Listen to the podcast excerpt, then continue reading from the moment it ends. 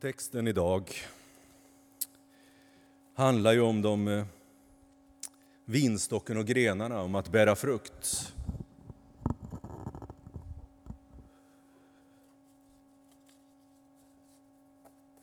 Men när man inte gör det då? När det känns som i sången.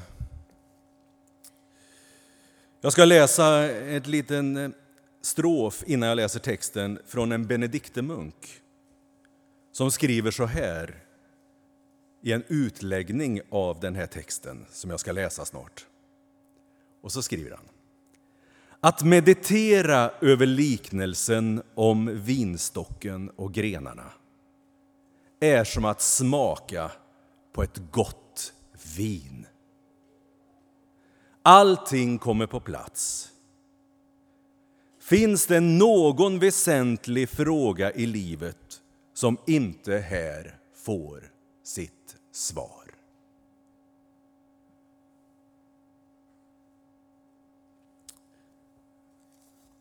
Vi ska inte hinna meditera, men jag ska läsa den. får vi se vad vi tycker. Kan vi hålla med honom? Jesus säger, och vi står upp och lyssnar till dagens evangelium. Ifrån Johannes 15.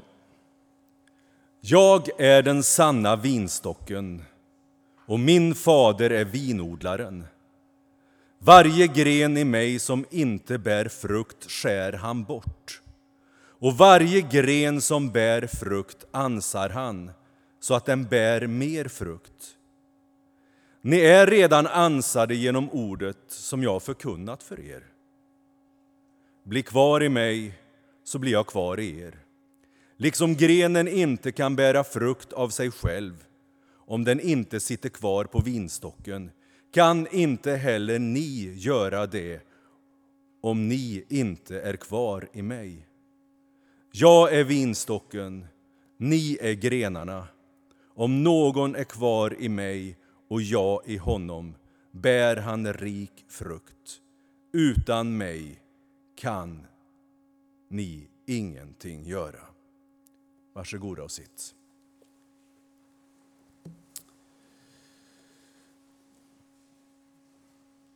Jag läste texten av eh, den här benediktermunken. Och så slog det mig att frågan om vi håller med eller inte kanske inte var den viktigaste. Utan den fråga som jag ställde mig för min egen del var att om vi överhuvudtaget ger oss tid till att meditera över en text som den här.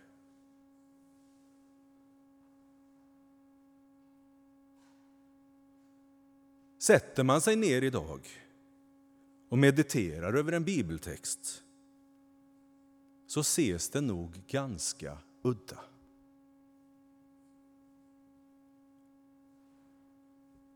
Är det självklart ens att troende människor sätter sig ner och mediterar över en bibeltext idag? Så funderar jag. Och jag gör det därför att jag själv märker att det blir längre och längre emellan. Kanske är det här någonting som har att göra med vinträdet och grenarna. I veckan var rubriken för en ledare i Svenska Dagbladet Det är töntigt att vara kristen. Det beskrevs att till och med präster inte vill identifiera sig som kristen. Alltså bli stämplade som kristna. Och förmodligen räknas det väl in pastorer också. Vi kan ju fråga oss själva, känner du att eh, när folk säger om dig, ja du är en kristen du, du är en typisk kristen. Vill ni kalla så? Eller känns det lite udda? I så fall, vad har hänt? Samtidigt bjuder Polismyndigheten in trosamfunden, även här i Jönköping, till samtal eftersom hatbrotten mot troende ökar. Runt om i världen och även i Sverige så är det hatbrott mot kristna som ökar. Ett annat perspektiv.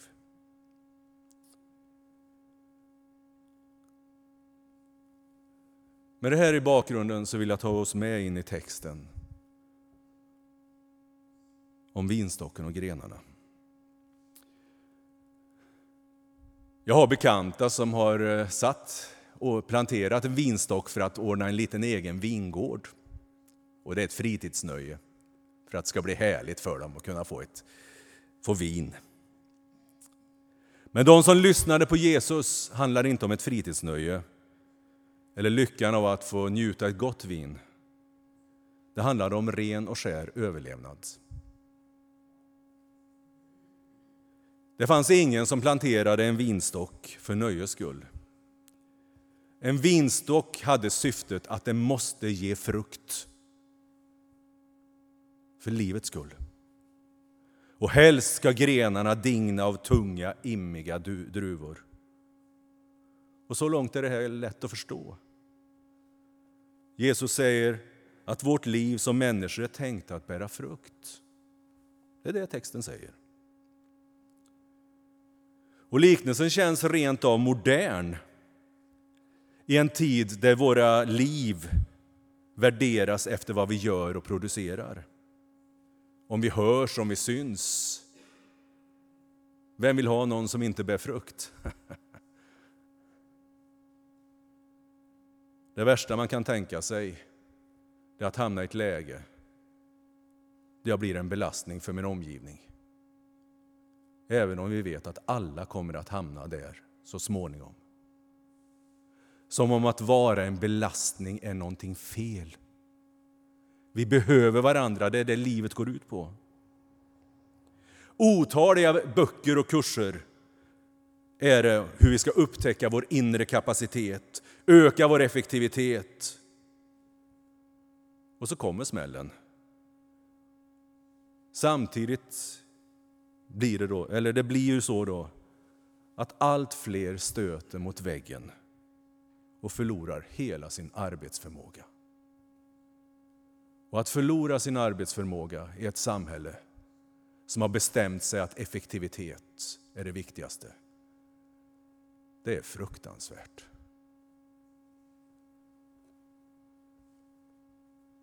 Jag ska fatta mig väldigt kort i min predikan idag. För det som är intressant i den här texten, det är att den har ett evangelium. En befrielse. Texten beskriver ingen teknik i hur vi ska göra för att bära mer frukt. Det tar ju vingårdsägaren hand om, eller hur? Det är han som skär, eller hon. Beskär och rensar ur. Vi är bara en gren. Det står inte ens att vi ska bära frukt, vi måste inte bära frukt. Det finns inga uppmaningar om att vi ska anstränga oss för att bära fram de fullmogna druvorna. Ja, vi måste nog engagera oss mer i kyrkan så att det blir en ordentlig frukt. Så står det inte. Den paniken den leder bara till fördärv. Det står inte ens att vi ska kontrollera om vi växer. Hajar ni? Det står inte ens det. Det finns bara en enda uppmaning i den här texten. Kommer ni ihåg vad det var för uppmaning? Vilken var uppmaningen i texten?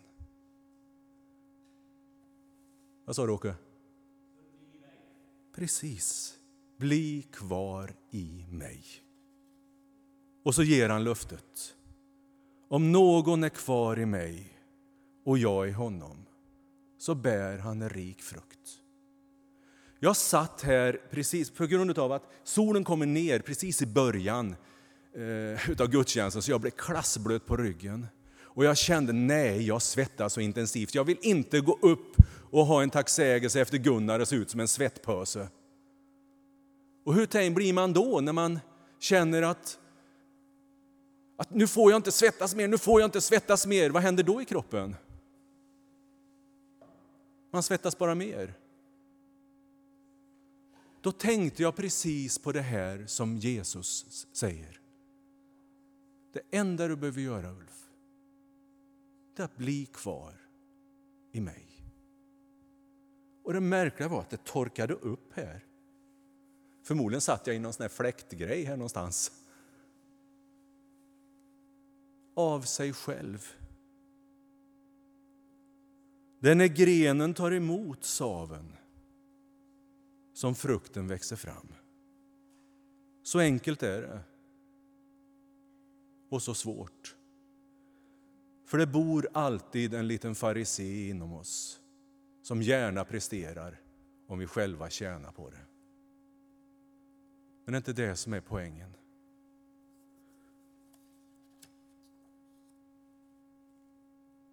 Benediktemunken han säger så här att det är till och med synligt.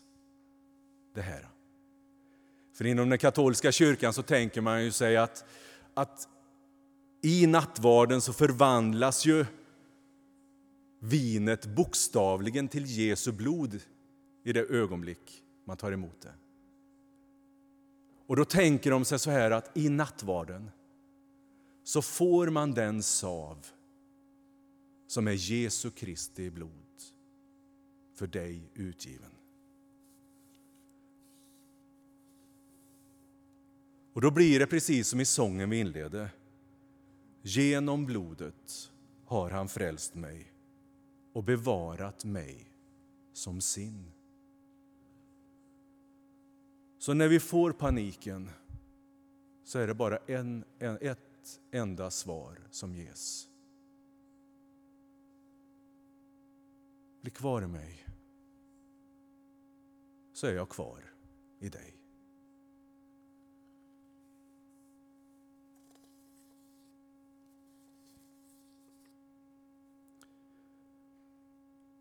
Jag är vinstocken, ni är grenarna. Om någon är kvar i mig och jag i honom bär han mycket frukt. Nej, så stod det inte. Mycket kom spontant, utan till från mig. Det stod bara bär han frukt.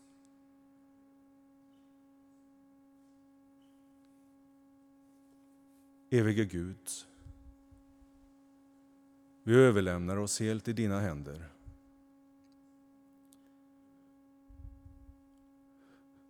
Du som är trogen i ord, men inte bara genom ditt ord, utan som möter oss i bönen, bokstavligen i nattvarden. Herre, hjälp mig och hjälp oss alla.